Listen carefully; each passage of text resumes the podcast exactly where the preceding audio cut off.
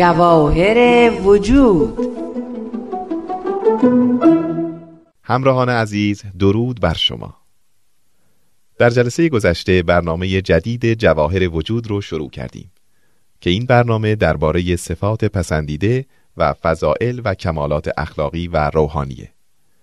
و پای صحبت سرکار خانم روحی وحید کارشناس امور تربیتی و روانشناسی نشستیم و از بیاناتشون استفاده کردیم.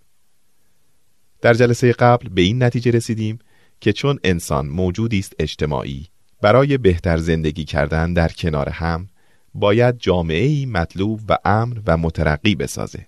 این نمیشه مگر آنکه بین انسانها روابطی سالم و صمیمانه و محکم برقرار بشه. و متوجه شدیم ایجاد این روابط سالم و درست بین انسانها فقط از طریق رواج کمالات اخلاقی و روحانی است. و در آخر هم اشاره فرمودند برای رسیدن به این هدف باید به تربیت کودکان توجه کافی نشون بدیم چون آینده دنیا دست این عزیزانه و مسئول تربیت اولیه کودکان والدین هستند. صحبت‌های این جلسه درباره راهها و روش‌هایی است که والدین باید برای رشد و تعالی روحانی فرزندانشون انجام بدن. خب سرکار خانم روحی وحید خیلی خوش آمدید و سپاسگزاریم از همکاری صمیمانتون. متشکرم. لازم می‌دونم در ابتدا خدمت شنوندگان عزیز عرض سلام و ارادت کنم. انشاءالله مطالبی که عرض میشه مورد توجه قرار بگیره. طبق قرار جلسه گذشته امروز باید راجع به نقش والدین در تکامل اخلاقی و روحانی فرزندان مطالبی بفرمایید. چشم. همه قبول دارند و پذیرفتند که والدین مسئول رشد جسمانی و اقلانی فرزندان هستند.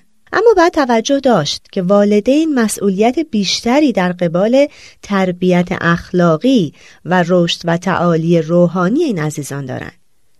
یعنی اولین و مهمترین مربیان اطفال والدین هستند و خوشبختانه اطفال هم ذاتا فراگیرندن و لحظه به لحظه در حال یادگیری. پس تربیت اولیه به عهده والدینه به خصوص مادران چون زمان بیشتری رو در کنار فرزندانشون هستند.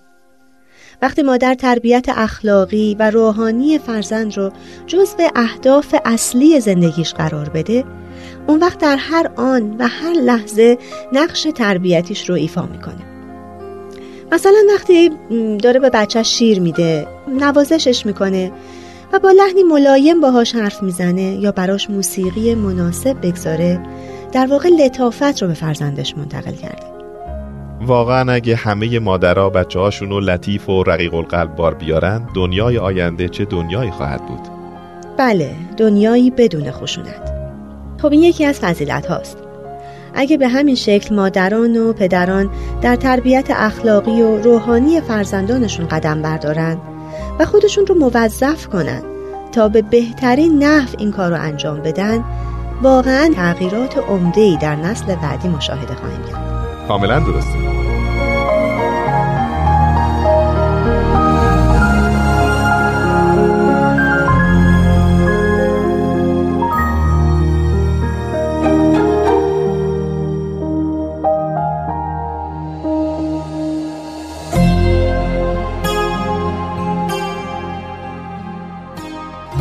همونطور که گفتم اطفال ذاتا فراگیرنده هستند و در حال یادگیری. من که تاکید می‌کنم تربیت هرچه زودتر شروع بشه کاملا مبتنی بر علم و دانش امروزیه. تحقیقات دانشمندان نشون داده. مغز اطفال حتی قبل از تولد شروع به یادگیری و پردازش اطلاعات می‌کنه و آموخته های دوران اولیه زندگی کمتر فراموش میشه و ماندگارتره. العلم فی الصغر کن نقش و فی کاملا درسته. آموخته های دوران کودکی درست مثل نقشی که سنگ تراش روی سنگ حکاکی کرده باشه باقی میمونه و به راحتی از بین نمیره.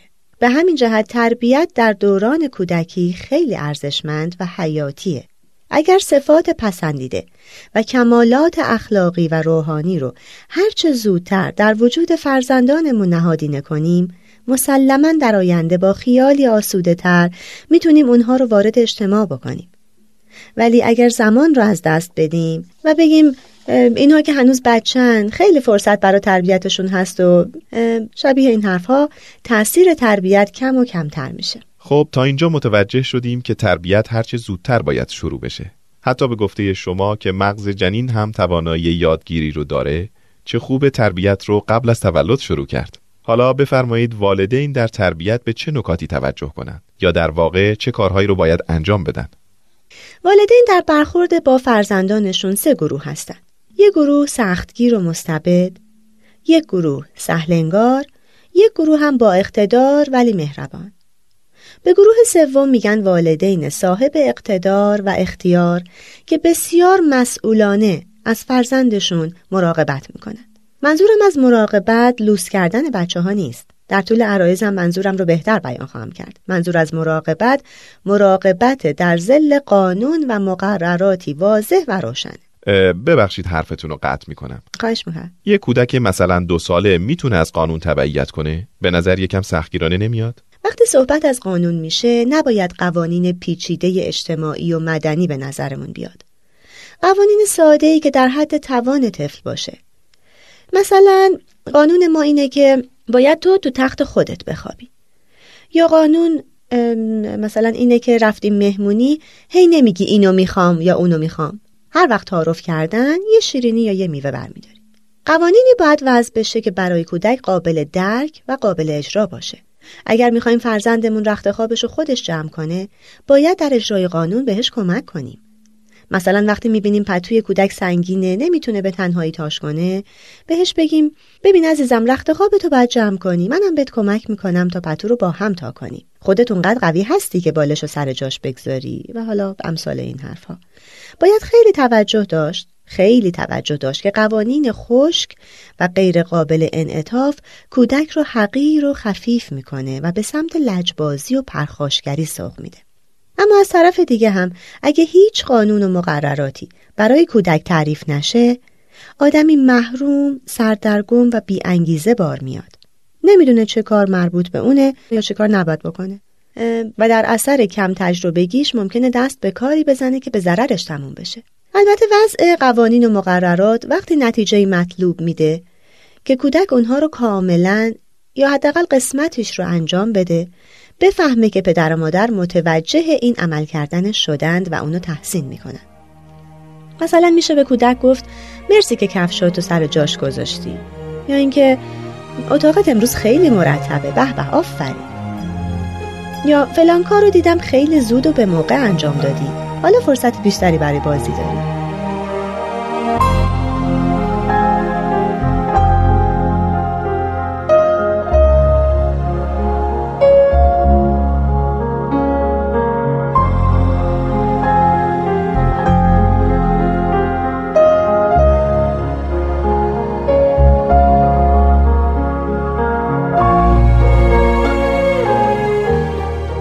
عادلانه و با محبت کارهای بچه ها رو نقد کنیم و اگر ایرادی هم در کارشون می‌بینیم با محبت تذکر بدیم که دوباره اون اشتباه رو مرتکب نشند. مهمتر از همه اگر قولی دادیم حتما باید با قولمون عمل کنیم.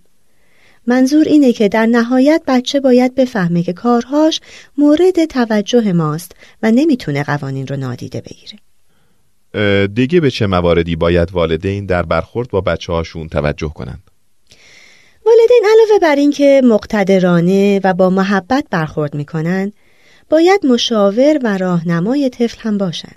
کمک کردن و راهنمایی طفل اینه که استعدادها و تواناییهاش رو بشناسند و مسئولیتهایی به فرزندشون بدن در مسیر رشد این استعدادها. و از تلاش کودک هم تقدیر کنند و در رفع اشکالات و خطاهاش بکوشند. نکته مهم اینه که در بکار انداختن استعدادهای کودک هیچ وقت نباید به استعداد بچه های دیگه کار داشت. اطفال رو نباید با هم مقایسه کرد. وظیفه والدین کشف استعدادهای فرزندشونه و پرورش همون استعدادها. اگر کودکی در فامیل هست که مثلا درک ریاضی خوبی داره نباید انتظار داشته باشیم که فرزند ما هم همین استعداد رو داشته باشه. ممکنه فرزند ما مثلا استعداد هنر داره. ما وظیفه داریم شرایطی فراهم کنیم تا استعداد هنریش پرورش داده بشه و رشد کنه. و البته با تشویق و نقدهای مناسب اون رو در این مسیر قرار بدیم. بعضی از والدین در کارهایی که مربوط به فرزندشون میشه باهاش همکاری می‌کنن. این همکاری تا چه حدی باید باشه؟ خب می‌دونید والدین همیشه باید مراقب و محافظ بچه هاشون باشن. اما در کارهایی که کودک خودش می‌تونه انجام بده نباید شریک شد. مثلا وقتی می‌تونه کفشش رو خودش پاش کنه لزومی نداره که تو این کار دخالت بکنیم. وقتی می‌تونه از روی جوی آب بپره و رد بشه نباید اون رو بغل کرد. اما بعضی کارها رو باید ما بهش الگو بدیم تا یاد بگیره. به هر حال حمایت ما به عنوان والدین خیلی مهمه. ولی نباید کودک رو متکی به خودمون یا به طور کلی متکی به فرد دیگر بار بیاریم. چون در آینده شهامت کار مهم رو نخواهد داشت و همیشه در انتظار فردی است که بیاد و در هر کاری بهش کمک بکنه. خیلی ممنون سرکار خانم وحید. بسیار استفاده کردیم. انشاالله در جلسه آینده هم این بحث رو ادامه خواهیم داد. که امیدوارم مورد توجه شنوندگان عزیز هم واقع بشه. من هم از شما و همچنین شنوندگان عزیز ممنونم که برایزم توجه فرمودید. شنوندگان عزیز به برنامه بعد توجه فرمایید.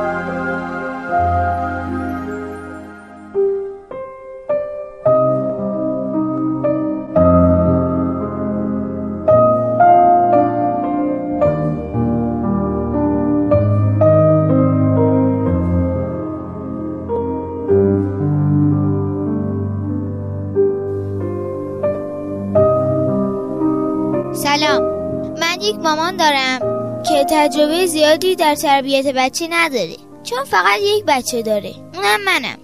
مامان می‌خواد از من یک آدم با فضیلت مهربان خوش اخلاق محترم گوش به حرف کنه فداکار تحصیل کرده دوست داشتنی بسازه.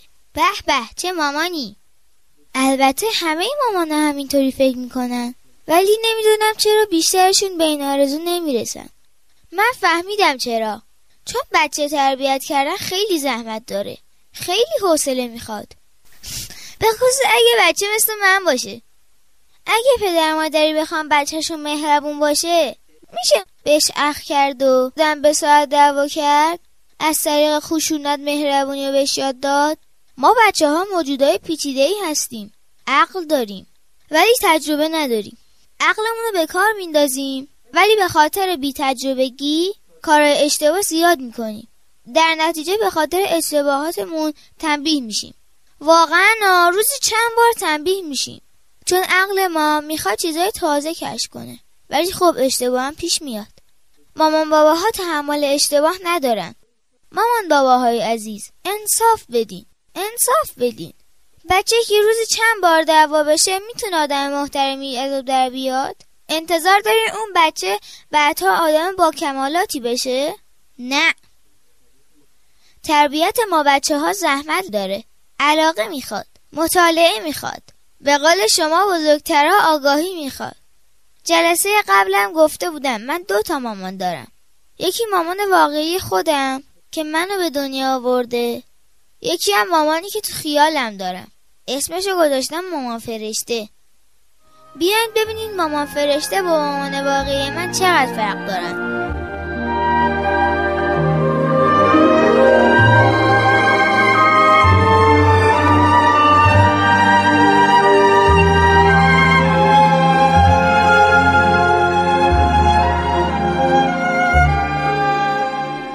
بیا اول این سوپو بخور بعد غذاتو می‌کشم. من این سوپو دوست ندارم. این سوپ خیلی خاصیت داره. حتما باید بخوریش. من که گفتم این سوپو دوست ندارم. نمی‌خورم و نمی‌خوام نداریم. خب وقتی دوست ندارم چیکار کنم؟ من از بوی این سوپ حالم به هم می‌خوره. تا اینو نخوری از غذا خبری نیست.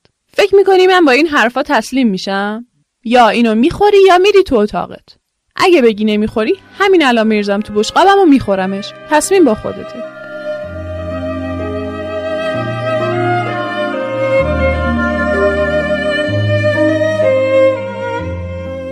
مامانم اصلا نپرسید چرا من این سوپو دوست ندارم. فقط خواست از قدرتش استفاده کنه. منم از حق تصمیم گیری برای خودم استفاده کردم و با اینکه خیلی گرسنه بودم رفتم تو اتاق خودم. شاید بشه از غذایی که مامان فرشته درست کرده بخورم. دیدم این بابا مامان فرشتم سفره عین سفره مامان واقعی چیده. یه بشقاب سوپ کشید و جلوم گذاشت.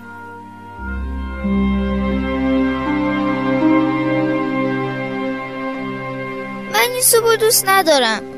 مامان فرشته خنده کرد و گفت راستش خودم هم این سوپو دوست ندارم. اونطور که باید بشه نشده.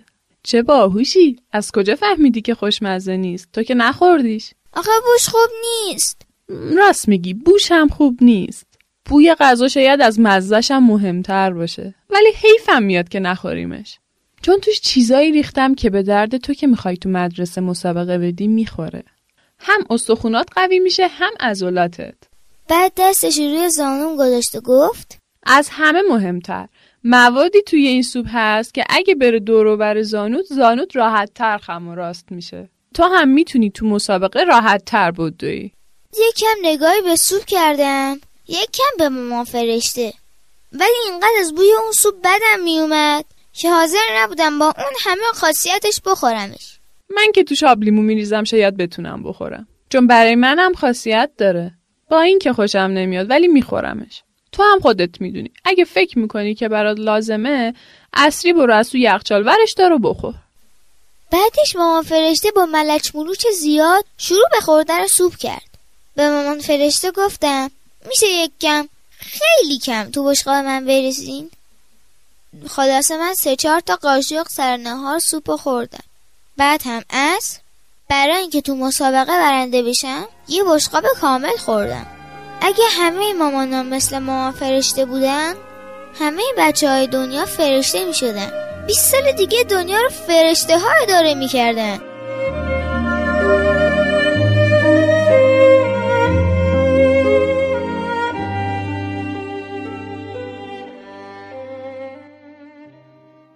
همراهان عزیز نظرات و پیشنهاداتتون رو از طریق تلفن 703 671 8888 با پیش شماره 201 با ما در میان بگذارید. از توجه شما عزیزان سپاس گذارم خدا نگهدار.